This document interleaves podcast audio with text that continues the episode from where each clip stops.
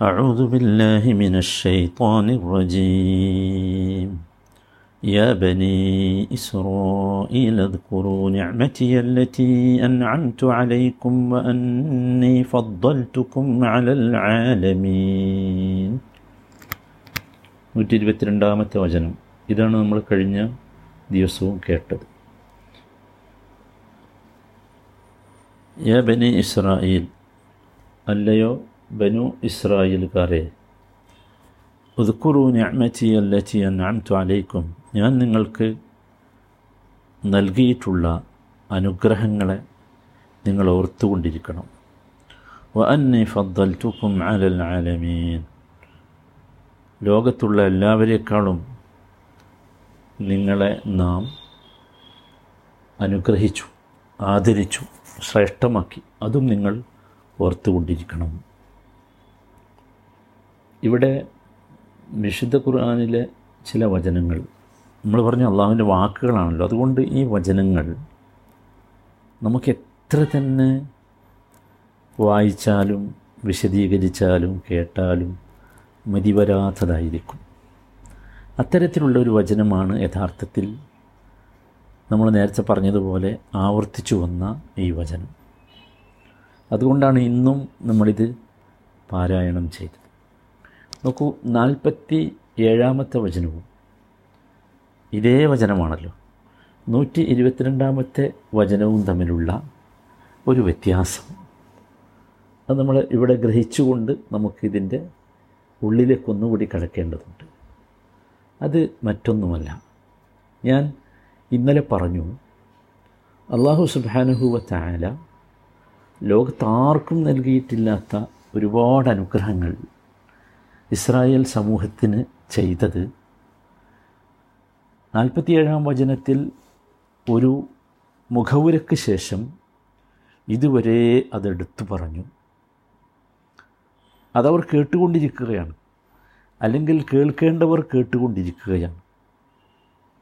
അതിൽ യഥാർത്ഥത്തിൽ നബി സല്ലാ അലൈവല്ലമക്കും ഖുർആാനിനുമെതിരെ ജൂതന്മാരും ക്രിസ്ത്യാനികളും പ്രചരിപ്പിച്ചുകൊണ്ടിരിക്കുന്ന ആക്ഷേപങ്ങൾക്ക് കൃത്യമായ മറുപടി ഉണ്ടായിരുന്നു.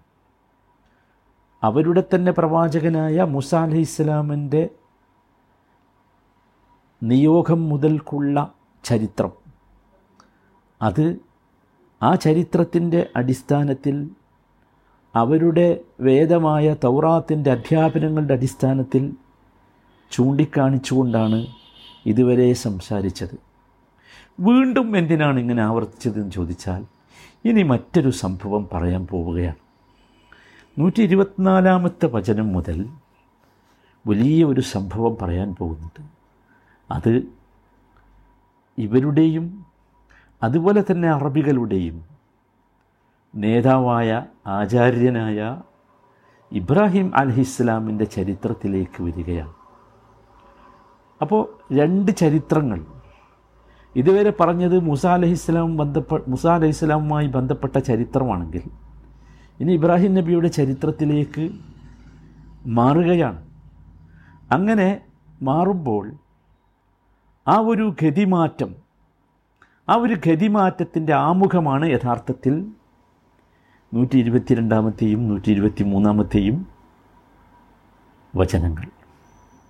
ഇവിടെ ഈ വചനം ആമുഖമായി പറഞ്ഞതിന് പ്രത്യേകമായ ഒരു കാരണമുണ്ട്. അത് ജൂതസമൂഹമേ അള്ളാഹു താല നിങ്ങൾക്ക് അരുളി ചെയ്തിട്ടുള്ള സന്മാർഗം വേദം ലോകത്തിന്റെ നേതൃത്വം പ്രവാചകന്മാർ തുടങ്ങിയ അനുഗ്രഹങ്ങളെ മനസ്സിലാക്കാനും അതിന്റെ താല്പര്യങ്ങൾ പൂർത്തീകരിക്കാനും തയ്യാറാകണം നിങ്ങൾ. ഇനിയും പറയാനുള്ളത് നിങ്ങളുടെ കുടുംബത്തിലെ ഒരു കുലപതിയുടെ ചരിത്രമാണ്. അതുകൊണ്ട് ഇത്തരത്തിലുള്ള ചരിത്രങ്ങൾ യഥേഷ്ടം പറഞ്ഞു തരുന്ന ഖുർആാനിനെയും മുഹമ്മദ് നബി സല്ലല്ലാഹു അലഹി വസല്ലമയും നിങ്ങൾക്കൊരിക്കലും തള്ളിക്കളയാൻ കഴിയില്ല. കാരണം നിങ്ങളുടെ കൈവശമുള്ള വേദത്തിന്റെയും പ്രവാചകന്മാരുടെയുമൊക്കെ പൂർത്തീകരണമാണ് യഥാർത്ഥത്തിൽ മുഹമ്മദ് നബി. അത് നിങ്ങൾ ഉൾക്കൊള്ളണം എന്ന് പറയാനാണ് യഥാർത്ഥത്തിൽ ഒരാമുഖം എന്ന നിലയ്ക്ക് ഇബ്രാഹിം അലൈഹി ഇസ്ലാമിന്റെ ചരിത്രം ആരംഭിക്കുന്നതിന് മുമ്പ് ഇത് പറയുന്നത്. മറ്റൊരു കാര്യം നമ്മളെല്ലാവരും ശ്രദ്ധിക്കേണ്ടത് മനസ്സിലാക്കേണ്ടത് ബനു ഇസ്രായേൽ എന്ന് പറയുമ്പോൾ നമ്മളെല്ലാവരും മനസ്സിലാക്കുക ബനു ഇസ്രായേലിൽപ്പെട്ട എല്ലാവരും യഹൂദികളല്ല. ഞാൻ ആമുഖമായി തന്നെ ഈ സൂറ ആരംഭിക്കുമ്പോൾ ഈ അധ്യായം ആരംഭിക്കുമ്പോൾ പറഞ്ഞിരുന്നു ജൂതന്മാരും ക്രിസ്ത്യാനികളും ഒക്കെ നമ്മുടെ സഹോദരങ്ങളാണ്. ഏത് നിലക്കുള്ള സഹോദരങ്ങൾ? എല്ലാ നിലക്കുമുള്ള സഹോദരങ്ങളാണ്. ആദർശ സുഹൃത്തുക്കളാണ് അവർ ഒരു സംശയവും ആർക്കും വേണ്ട. അവർക്ക് ചില വ്യതിയാനങ്ങൾ സംഭവിച്ചു എന്നത് മാത്രമാണ് ഉണ്ടാ ഉണ്ടായിട്ടുള്ളത്. അതുതന്നെയും അവരുടെ അസൂയയുടെയും അഹങ്കാരത്തിന്റെയും കാരണമാണ് എന്ന് അള്ളാഹു നമ്മളെ ബോധ്യപ്പെടുത്തി. അല്ലാതെ മറ്റൊന്നുമില്ല. നബി തിരുമേനി പോലും പറഞ്ഞത് അടിസ്ഥാനപരമായി നമ്മളെല്ലാവരും ഒന്നിൽ നിന്നാണ് ഒന്നാണ് എന്നാണ്. അതുകൊണ്ട് തന്നെ ഖുർആാനിലേക്ക് വന്നാൽ ഒരത്ഭുതം നിങ്ങൾക്ക് കാണാം. അതുകൂടി പറഞ്ഞ് നമുക്ക് ഈ വചനം അവസാനിപ്പിക്കാം. അത് നോക്കൂ. യഹൂദ് എന്ന വാചകം എല്ലാ ബനു ഇസ്രായേലുകാരെക്കുറിച്ചുമുള്ളതല്ല. ഖുർആൻ ഈ വിഭാഗത്തെക്കുറിച്ച് പറയാൻ വ്യത്യസ്തമായ പദങ്ങൾ പ്രയോഗിച്ചിട്ടുണ്ട്. അതിൽ ഒന്നാമത്തെ പദമാണ് ബനു ഇസ്രായേൽ. ബനു ഇസ്രായേലിലുള്ള എല്ലാവരും ആരല്ല? യഹൂദികളാണ് എന്ന് നമ്മൾ പറയരുത്. ബനു ഇസ്രായേൽ എന്ന് പറഞ്ഞാൽ ആരാ? യാക്കൂബ് അലഹിസ്സലാമിൻ്റെ മക്കളാണ് യാക്കൂബ് അലഹിസ്സലാമുക്ക് ഇസ്രായേൽ എന്ന് പേരുണ്ടല്ലോ സൂറത്ത് മറിയമിലെ അൻപത്തി എട്ടാമത്തെ വചനത്തിൽ ഉലായിക്കല്ലദീന അൻഅമ അല്ലാഹു അലൈഹിം മിനൻ നബിയ്യീന മിൻ ദുർരിയത്തി ആദം وممن حملنا مع نوح ومن ذرية إبراهيم وإسرائيل നോക്കൂ നൂഹ് ഇബ്രാഹിം എന്ന് പറഞ്ഞതുപോലെ ഒരു പേരാണ് എന്ത് ഇസ്രായേൽ എന്നത് അത് യാക്കൂബ് അലൈഹിസ്സലാമാണ് അപ്പോൾ ബനു ഇസ്രായേൽ എന്ന് പറഞ്ഞാൽ യാക്കൂബ് അലൈഹിസ്സലാമിന്റെ സന്താന പരമ്പരയാണ്. ആ സന്താന പരമ്പരയിൽപ്പെട്ടതാണ് ആരെല്ലാം? യൂസുഫ് അലഹിസ്സലാം അല്ലേ? മൂസ അലഹിസ്സലാം ഹാറൂൻ അലഹിസ്സലാം ദാവൂദ് അലഹിസ്സലാം സുലൈമാൻ അലഹിസ്സലാം അയ്യൂബ് അലഹിസ്സലാം ജക്കരിയ അലഹിസ്സലാം യഹ്യ അലഹിസ്സലാം ഐസ അലഹി അലഹിസ്സലാം എല്ലാവരും. അപ്പോൾ അതുകൊണ്ട് ഒരിക്കലും സഹോദരങ്ങളെ ബനു ഇസ്രായേൽ എന്ന് പറഞ്ഞ് നമ്മൾ അവരെ പഴി പറയരുത്. ഒരിക്കലും പറയരുത്. കാരണം അത് ഇവരൊക്കെ ബനു ഇസ്രായേലിൽ പെട്ടതാണ്. അവരിൽ പ്രവാചകന്മാരുണ്ടായി രാജാക്കന്മാരുണ്ടായി വേദം നൽകപ്പെട്ട ആളുകളുണ്ടായി. ഒരിക്കലും ബനു ഇസ്രായേൽ ബനു ഇസ്രായേൽ ബനു ഇസ്രായേൽ എന്ന് പറഞ്ഞ് എന്താക്കരുത്. ഇനി നോക്കൂ ഇവിടെ തന്നെയും ഈ വചനം നമ്മളിപ്പോൾ വായിച്ചുകൊണ്ടിരിക്കുന്ന ഈ വചനത്തിൽ പോലും അള്ളാഹു അവരെ സ്നേഹത്തോടു കൂടി വിളിച്ചല്ലേ പറയുന്നത് യാ ബനി ഇസ്രായേലോ കുറൂനി അമത്തിയല്ലെത്തിയാൻ അൻത്വാലേക്കും വന്നി ഫദ്ദൽ തുക്കും അലലാലമീൻ ഒരുപാട് അനുഗ്രഹങ്ങൾ അള്ളാഹു നൽകി എന്നുള്ളവരുടെ എടുത്തു പറയല്ലേ? ലോകത്തുള്ള മറ്റുള്ളവരെക്കാളൊക്കെ അനുഗ്രഹിച്ചു എന്ന് പറയുകയല്ലേ? അപ്പോൾ അവർ വലിയ മർത്തബയുള്ളവരാണ് വലിയ ഗ്രേഡ് ഉള്ളവരാണ് നമ്മൾ മനസ്സിലാക്കണം.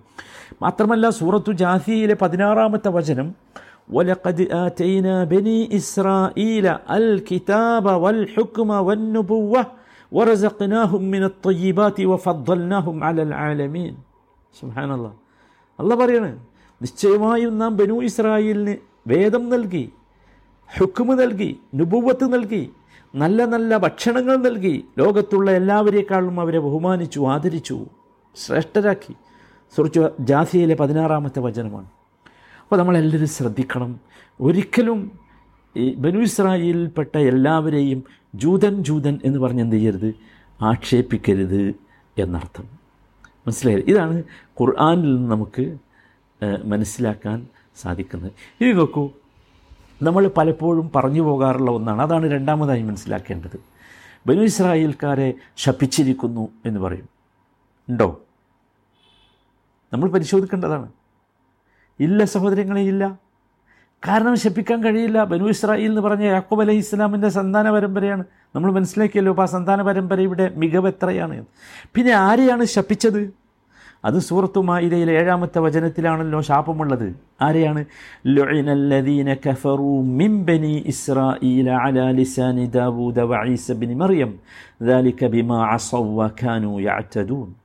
ആരെയാണ് ശപിച്ചത്? ലുഇന. ആരെ?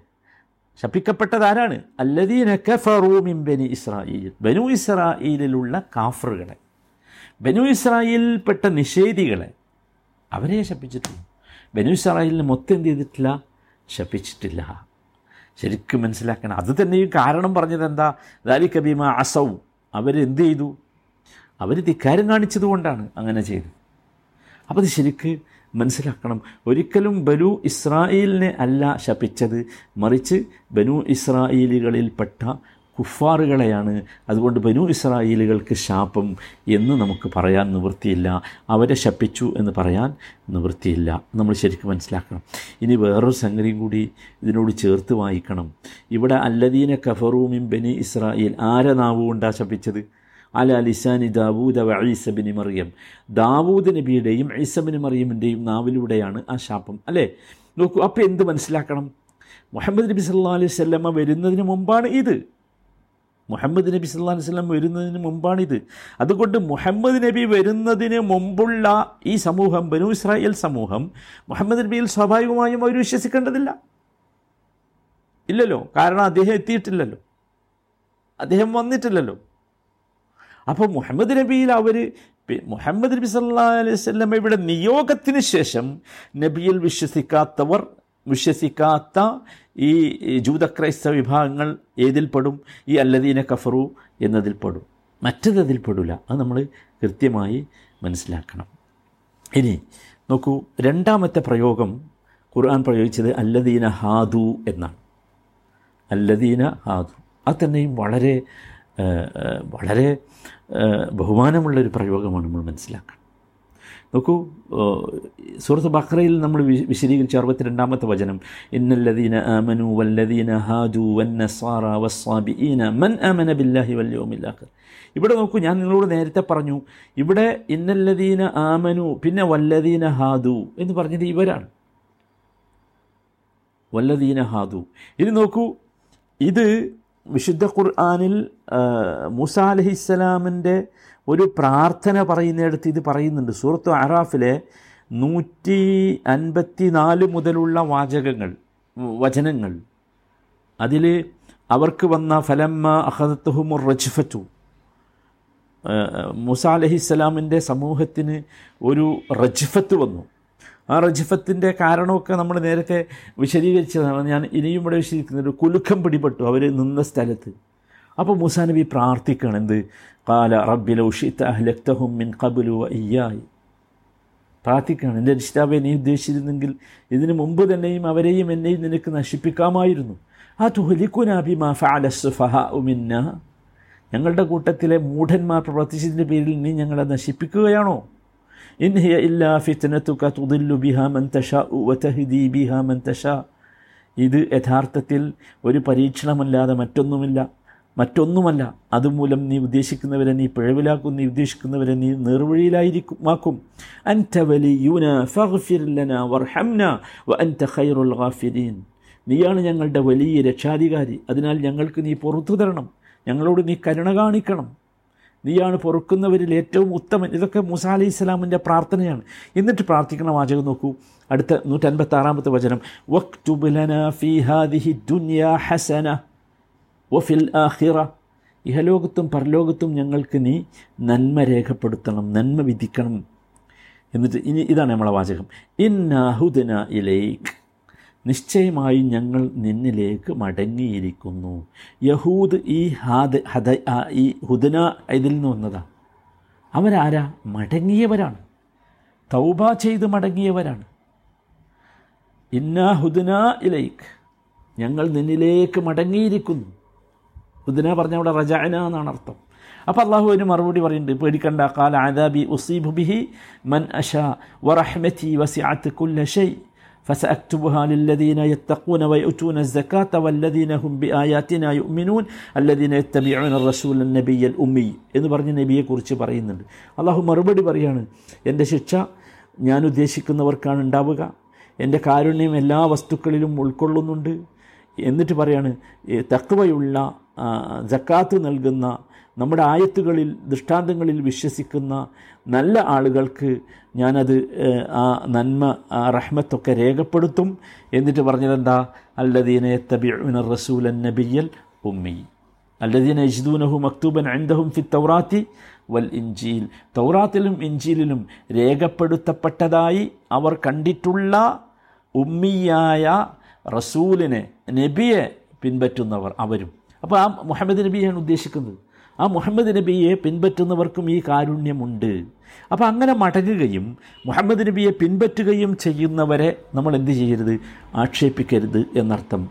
കൃത്യമായിട്ട് മനസ്സിലാക്കുക. ഞാനത് മനസ്സിലാക്കാൻ വേണ്ടിയാണ് അങ്ങനെ ഖുർആന്റെ ഖുർആൻ ഉദ്ദേശിച്ച ഖുർആൻ ഉപയോഗിച്ച പിന്നെ വാക്കുകൾ പ്രത്യേകമായി പറഞ്ഞത് മൂന്നാമത്തെ പ്രയോഗം ഖുർആൻ ഇവരെക്കുറിച്ച് പ്രയോഗിച്ചത് അസ്ഹാബുസബത്ത് എന്നാണ്.